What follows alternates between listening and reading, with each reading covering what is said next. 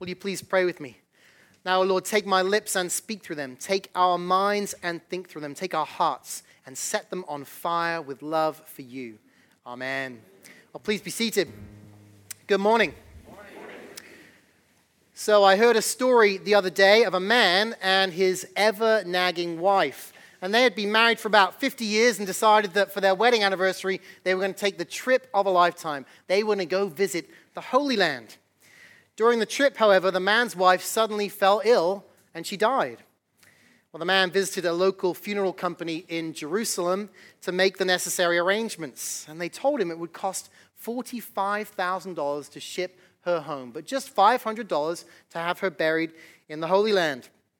Well, the husband immediately replied, Ship her home.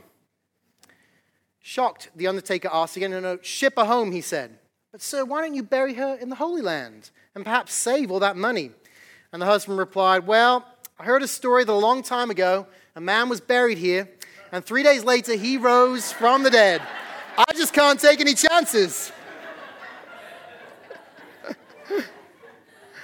this will go down as a sermon series of bad jokes, I know. it's one of my favorites, though. Not because I have a nagging wife. Well, we're spending a couple of months looking at what it is that Christians believe. And this week we've come to the resurrection of Jesus. And the reason we're looking at what we believe is because what we believe really matters. And what we believe about God matters most of all. And the way we're doing this, as we've seen each week, is we're taking a piece of the Nicene Creed and we're taking it and looking at what it says. And these are the words that we say each week after our sermon. In week one, we looked at why we believe there's a God, the very first part of the creed, and what he's like. And we saw that Christians have good reasons to believe that there's a God who loves us, and he made us in his image, and he's knowable and he's all powerful. In fact, he orders and controls and brings life to the universe, and with it, he brings genuine purpose and meaning. In week two, we looked at why Jesus is God, the second part of the creed, and why it matters. This was, after all, the main reason that this Council of Nicaea formulated the creed in 325 AD and then 381 in Constantinople. They finished it. And it was to discuss the question of the real meaning and significance of Jesus Christ. You see, while the church had long believed that Jesus was both God and man, divine and eternal, it was now being called into question. What we saw last week, though, is that Scripture reveals Jesus to be fully God. He is fully God, uncreated, begotten of the Father. And because of God's love for us, Jesus enters into the world to rescue us from our sin. And it's only because he's fully God, nothing less, that he's able to live the life required to be the perfect sacrifice for you and me, a life we couldn't live. In week three, we celebrated Christmas and how Jesus is fully God and also fully human. We talked about the doctrine of the uh, incarnation, how God becomes flesh and he enters into our world. And how this reveals that he's with us, he's for us, he understands us and all that we go through. But more than that, we can actually become like him. And then last week, we made it to Good Friday and to the crucifixion of Jesus. And we looked at the doctrine of the atonement, where we see that God demonstrates his love toward us in that while we have all sinned, each and every one of us in this room has sinned, and we all fall short of God's holiness, Christ has died for us. He pays the debt we couldn't pay for sin in order that we can be at one with Him, atoned for. This week, though, we arrive at that most glorious of days, Easter Day, perhaps my favorite day in the church calendar. And it's the day that changes everything, isn't it? It's the day when Jesus is raised from the dead. And what we'll see today is that the fundamental question of whether or not Christianity is true ultimately it goes back to the resurrection. It all goes back there. And it's not too much to say that no resurrection, no Christianity. No resurrection, no Christianity. So let's look at our section of the creed for today. I think it'll be up on the screen. It's right there if you want to follow along. And also the scriptures that we've chosen to accompany it that you can find on the insert inside your announcement sheet. And the first question I want to ask is how can we know that the resurrection's true? You know, you may believe that, but what if someone was to ask you and to say, well, yeah, but how do you know it's true? What would you say to them? Ultimately, you know, it does take a step of faith to believe in something so profound and so miraculous, doesn't it? And yet, as with the rest of the creed, it is not a step of blind faith. Let me, let me say that again. It is not a step of blind faith to believe in the resurrection. No, there are good reasons to believe in the bodily resurrection of Jesus Christ.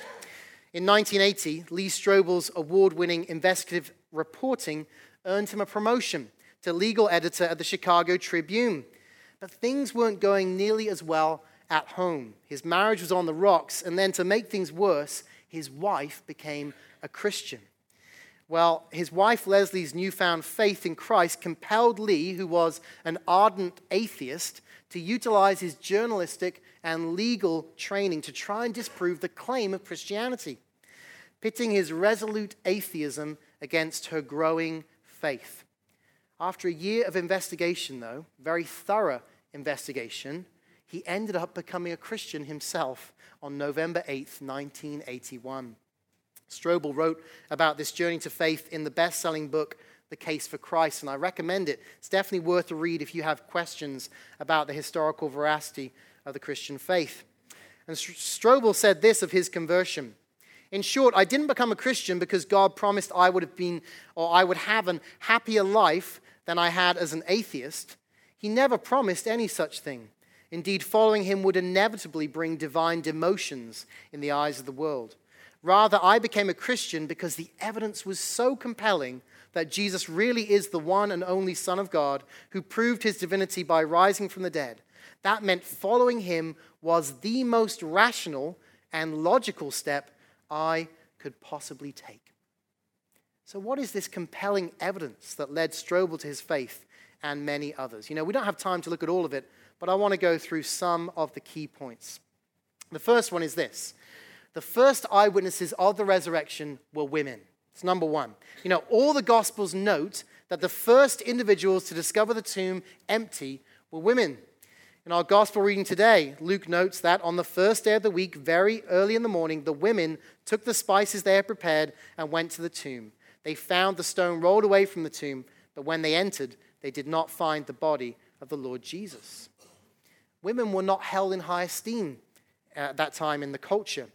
A woman's testimony, in fact, was not admissible in a court of law. If someone were to invent a story, then the last people that they would have chosen to place as the first witnesses would have been women, unless it were otherwise true. Second point the transformation of the early disciples. The 12 disciples clearly believed that Jesus rose from the dead. Anyone can see that as you read these stories.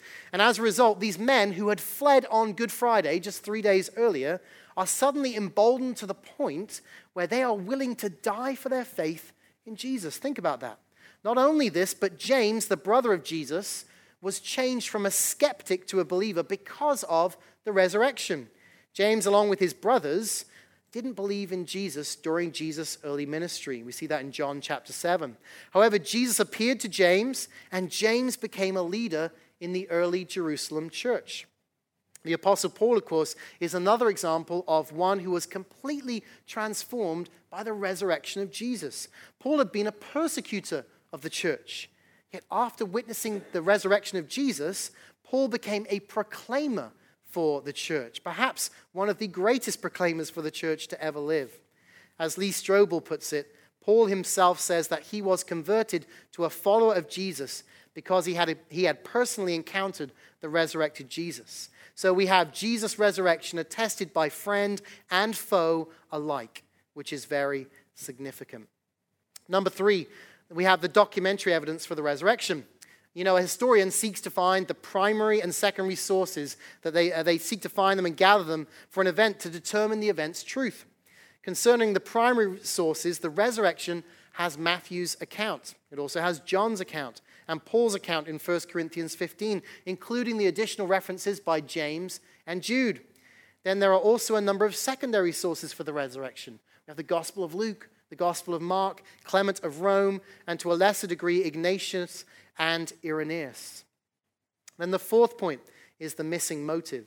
J. Warner Wallace has noted in his lectures and books that when a conspiracy is formed, three motivating factors are behind such a move power, greed, and or lust. Power, greed, and or lust. Well, the disciples would hold no power behind claiming the resurrection as history. They were running around while often being threatened by the Jewish and Roman authorities. As far as greed, they taught that one shouldn't desire earthly possessions, but spiritual ones. And then lust wasn't a factor either. They taught celibacy before marriage and marital fidelity after marriage. In fact, N.T. Wright notes in his classic book, The Resurrection of the Son of God, that the disciples had no theological motivation behind claiming that Jesus had risen from the dead, as they were anticipating a military hero and a final resurrection at the end of time. So, what motivating factors existed for these disciples to invent such a story? None whatsoever. The only reason the disciples taught the resurrection of Jesus was because Jesus' resurrection had occurred. And then finally, point five, we have the multiple post resurrection eyewitnesses. There are multiple eyewitness accounts or testimonies concerning the resurrection of Jesus. Several people had seen Jesus alive over a period of 40 days. The eyewitnesses include Mary Magdalene, the women at the tomb accompanying Mary, the Roman guards, the 11 disciples, the two men on the road to Emmaus, and over 500 disciples, as well as James and Paul. But, you know, couldn't they just have been hallucinating, as some people have suggested? Well, Strobel investigated that one, and to quote him, he says, I went to a psychologist friend and said, if 500 people claimed to see Jesus after he died, it must have been a hallucination.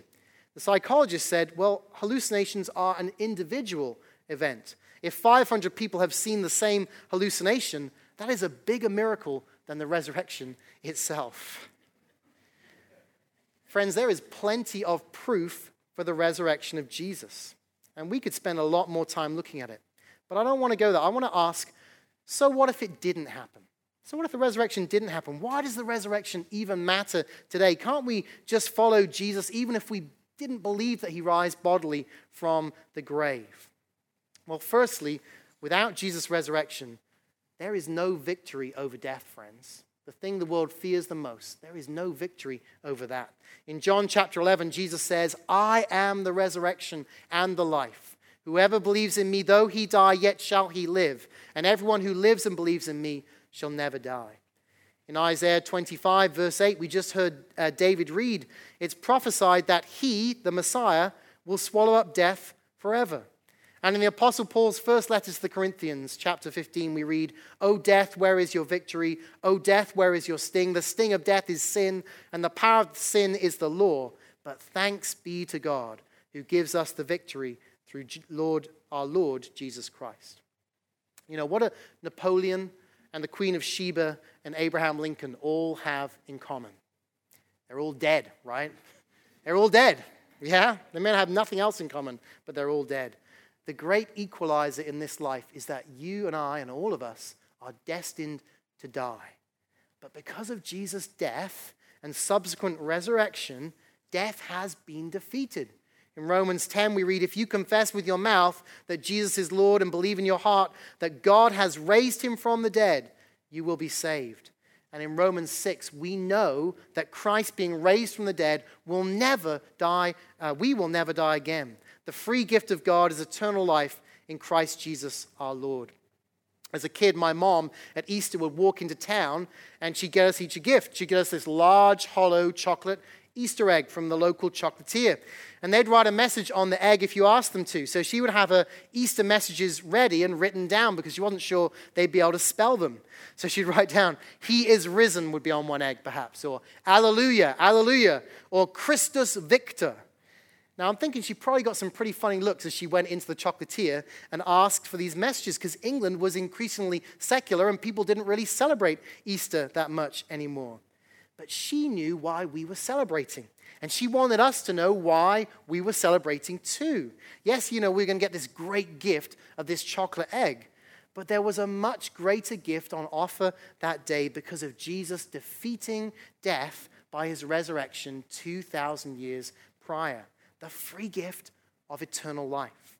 See, because of God's great love for us, we need no longer fear death. We can have eternal life if we put our trust in Jesus and choose to follow him. And the bodily resurrection of Jesus assures us of this. Secondly, without Jesus' resurrection, there is no guarantee of a person's present forgiveness and justification. Again, in Paul's first letter to the Corinthians, we read, If Christ has not been raised, your faith is futile and you are still in your sins. You see, I've said this many times before, friends, but without Christ's resurrection, all of this, right? The stuff of church, of Sunday mornings, and so on, it is a waste of time. And yes, you may as well sleep in or go to brunch or do whatever else you really want to be doing on Sunday mornings, right?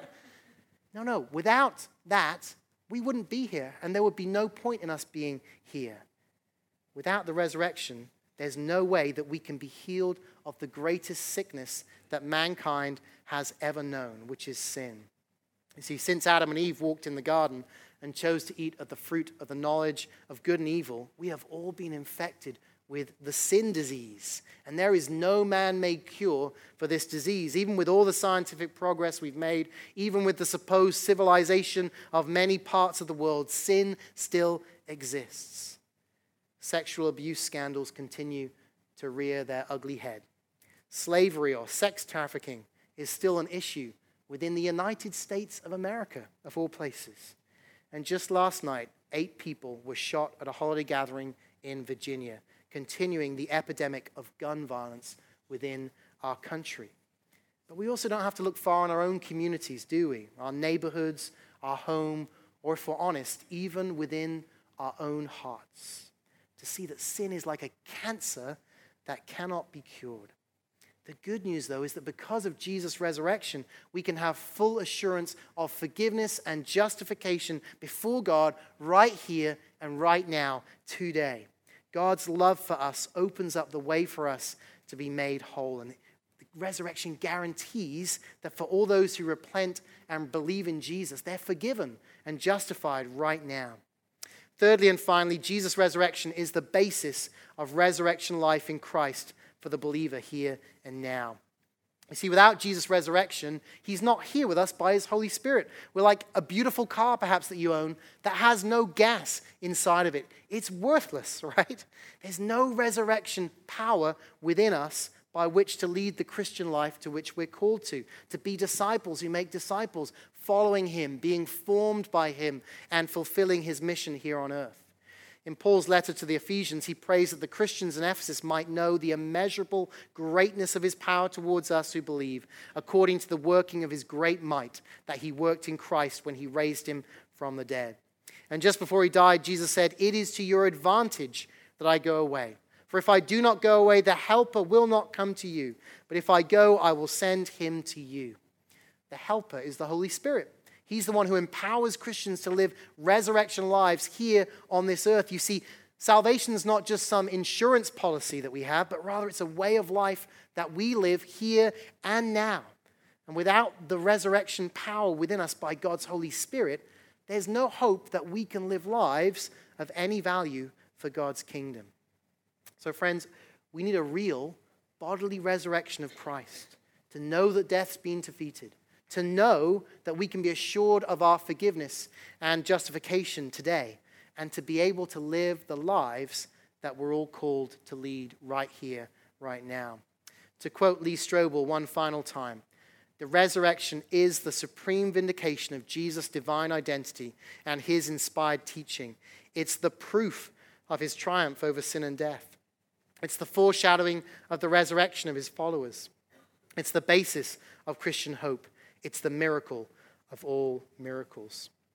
Do you share in that Christian hope? If not, don't wait any longer, friends. Turn to Jesus, repent, and choose to follow him. And if you already do share in that hope, are you sharing that hope with others? Christians have the greatest news in all of the world that there is always hope, even in the face of things like a broken marriage or the worst of financial problems, or living with some form of abuse in our past, or perhaps dealing with a terminal disease, or the loss of a loved one, or kids or grandkids who are struggling, or if we're dealing with addictions or pain from past decisions, or facing depression or loneliness, or simply feeling lost in the world, yes, the resurrection of Jesus says that these things, they don't get the last word. They don't. They need not defeat us or our neighbors.